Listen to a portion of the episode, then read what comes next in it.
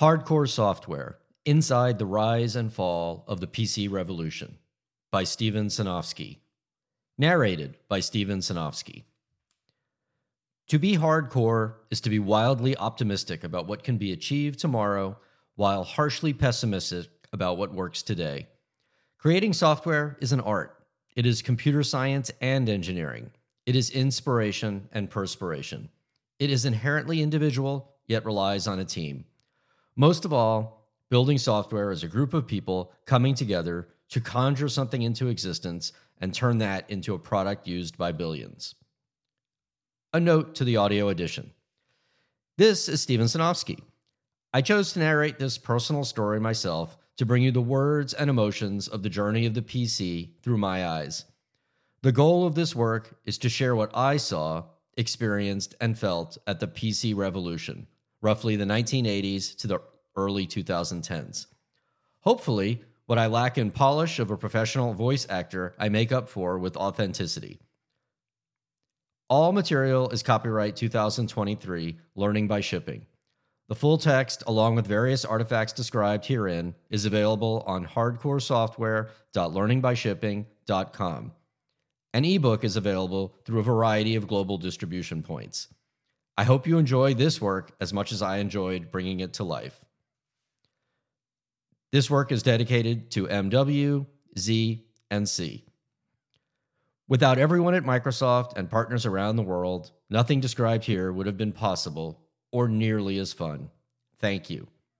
Special gratitude to SK, DH, LB, MA, TG, and JLG. Prologue Becoming a hacker. Stop clicking. Stop beeping. My sister Jill.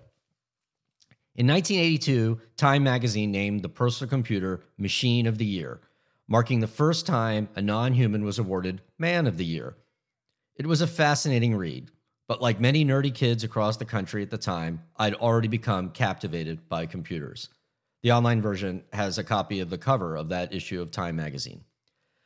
My best friend Dave Crotty and our other best friend Neal Fordham spent the previous year making mixtapes of 80s punk and new wave on Dave's father's Bang & Olufsen component system. When Dave's brother Kevin got an Atari 800 computer, my curiosity piqued. I was mesmerized by this new machine, not by the video games I could play on it, but by the presence of BASIC, the first programming language experienced by most everyone in the early days of personal computing. Basic was thanks in no small part to Bill Gates and Paul Allen and their startup, originally known as Micro-Soft, with a hyphen and a capital S. The online version has a photograph of the Atari 800. I gave up Space Invaders for rows of numbered lines. The timing turned out to be great. Our family business was a retail store in Orlando, Florida. My Saturdays were spent calculating sales tax, doing inventory, and making change while chatting with customers. Dave's Atari gave me an opportunity to create my first program. Seven lines long. Let me just read them in basic. 10. Print. Quote, amount of sale, question mark, end quote. 20. Input sale. 30. Let tax equal sale asterisk 0.04. 40. Print. Quote, merchandise end quote, sale. 50, print, quote, tax, end quote, tax. 60, print, total, comma, sale plus tax. 70, go to 10. As the family business evolved, my father, David, realized that turning it into a wholesaler was a great opportunity for the family. He decided to buy a computer to run it. I have no idea where the motivation for this came from and certainly knew the expense was significant $1,800 then, or about $5,000 in 2020. While our family had been early adopters to some degree of many modern household items, we had a fancy 35 millimeter camera, a microwave, a Betamax, and even a big screen TV. A computer, however, was puzzling. It was also an enormous privilege. Rather than a quote toy computer, of which the Apple II, Atari, and the new Commodore 64 with 64K of memory were viewed at the time by those who claim to know, my father invested in a business computer. He went to a computer store staffed by people in suits and ties and bought one of the earliest Osborne 1 computers. The online version has a photo of the Osborne. The Osborne was a remarkable machine at the time and in the history of the personal computer. A nearly 30 pound portable, it didn't even have a battery, as portable just meant you could relocate it. Described as the size of a sewing machine, it had a 5 inch CRT screen that wasn't even large enough for a full 80 characters across. So, using the control key plus the arrows panned the screen to allow someone to see the rest of it. It came with two 90K 5.25 inch floppy drives and 64 kilobytes of memory. It ran the CP/M operating system, Control Program Monitor, which at the time was vying to become the de facto standard. It came with a bundle of free business software, including the WordStar word processor, the SuperCalc spreadsheet, which was a copy of the remarkable VisiCalc on the Apple II, and two different basic languages M Basic, which I later learned was Microsoft Basic, and a faster variant, C Basic. Notably, a database program called DBase 2 was promised but did not arrive until later. Real soon, the dealer told us. Magazines were the early fountain of knowledge about the new computer because computers were not connected to anything else or any other computers. The monthly Portable Companion, the first issue, free with the computer, was filled with tips and tricks for using the Osborne and bundled software. I dutifully filled out the reader response cards and soon had a library of code samples I could type in and printer configuration codes. I read Dr. Dobbs and Byte at the B. Dalton bookseller in the mall instead of playing games. The online version has a cover of Portable Companion magazine from June July 1982, the premiere issue. The Russians had invaded Afghanistan, and a reporter used an Osborne to write dispatches amazingly. The photo blew my mind at the time. I still have a complete set of this magazine. Even today, when I open the pages, I can remember night after night reviewing the code samples and ideas for how to use the Osborne. I set up the computer in the tiny extra room that served as the TV room for me and my sister, much to her chagrin. The noise created by the combination of typing on the full travel keyboard, the Epson line printer, and the constant grinding and clacking of floppy disk drives, not to mention the loud beep at power on and the whirring fan, took a toll on my younger sister Jill. Through our lightly constructed 1970s Florida ranch house, I heard her repeatedly whine late at night Stop clicking, stop beeping. I was undeterred. My father and I spoke twice about the computer. The first time was when we bought the computer for the business, and I was left to figure out how to put it to work, whatever that meant in 1981. Second, after a few months when I was not making enough progress, he basically said he was going to fire me and hire a professional, whatever that meant. But that second conversation lit a fire under me. I spent a month or two using CBasic to build an inventory program for the wholesaler. I had no idea how a database worked, what a database table was, or anything like that. There were enough example programs for managing lists in CBasic for me to figure out how to modify them to do something. Probably just in time for my father's loss of patience with me, I was rescued by the delivery of disks and a manual for DBase 2.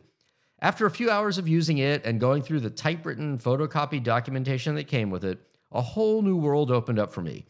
I immediately began building an entire system for the business. A tribute to the power of DBase 2 more than any skill I had it took only a few weeks to get accounts, inventory, payables, and invoicing up and running. My father was relieved.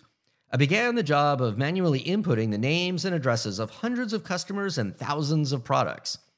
To store all the data that did not, did not fit on a 90K floppy, I spent weeks evaluating a 10 megabyte hard drive to add to the second Osborne bought for the business. One remained at home for me to program, and the other ran the business. The 10 megabyte drive was the size of our Betamax and sounded like a small aircraft, but it dramatically changed how the business could be run. Imagine something like 100 floppies running all at once. It was magic, and it was very fast. Along with DBase 2, the 300 baud modem that promised to unlock the world of connecting to other computers over telephone lines was also delayed. When it finally arrived, I added a new sound to the clicking and beeping the audible modem handshake that later came to symbolize online. At first, there wasn't much to dial up except expensive per minute professional services that were way out of my price range and required a credit card I did not have. After a lucky meeting at the local CP/M user group, CPM mug or CP mug as it was called. There was the where I was the youngest by at least 10 years and the only person there not yet working at Martin Marietta or Kennedy Space Center, I learned about FidoNet. I was finally online. And then I was online all the time using the second phone line I received for my bar mitzvah. That connected me to user groups, forums, and others writing and exchanging programs. I felt like I was on a new learning curve every night as led to another discovery. Sometimes I learned the arcane aspects of CPM, such as how to edit the OS code to disable the file delete command to make using the computer safer for my father, or to customize WordStar for our printer so it would print double wide characters for fancy headings. Other times I learned some sophisticated DBase 2 constructs like keeping multiple tables connected and in sync for reporting. It was also in an online forum that I learned about the IBM PC and how it was going to be the winner between CPM, Apple Computer, TRS 80, those other ever present computers. So much was changing in such a short amount of time. That year, fewer than 2 million PCs were built by dozens of computer companies and sold, each computer running a different and incompatible level of software, as if early, early automobiles needed different roads for each car maker. A year earlier, IBM introduced the IBM PC, and it was welcomed to the PC revolution by five year old Apple Computer in a full page advertisement in the Wall Street Journal. It was still early in the PC revolution. Cornell University's computer science program, one of the first in the country, started in 1965, the year I was born. As 1982 wound down, I was admitted to Cornell. Prompted by that Time magazine article, my mother, Marcia, told me that computers were a fine hobby and but that I re- was reminded I wanted to be a doctor. I received a good talking to once she read the description of the hacker culture in Time magazine, flannel shirts, no shoes, and working late at night in the solitary computer room of the nation's colleges. It all sounded too close to late night beeping and clicking. She wanted assurance that I was intending Cornell to study something more in line with what she was expecting, what I wanted. She was concerned that I might become a hacker. Too late.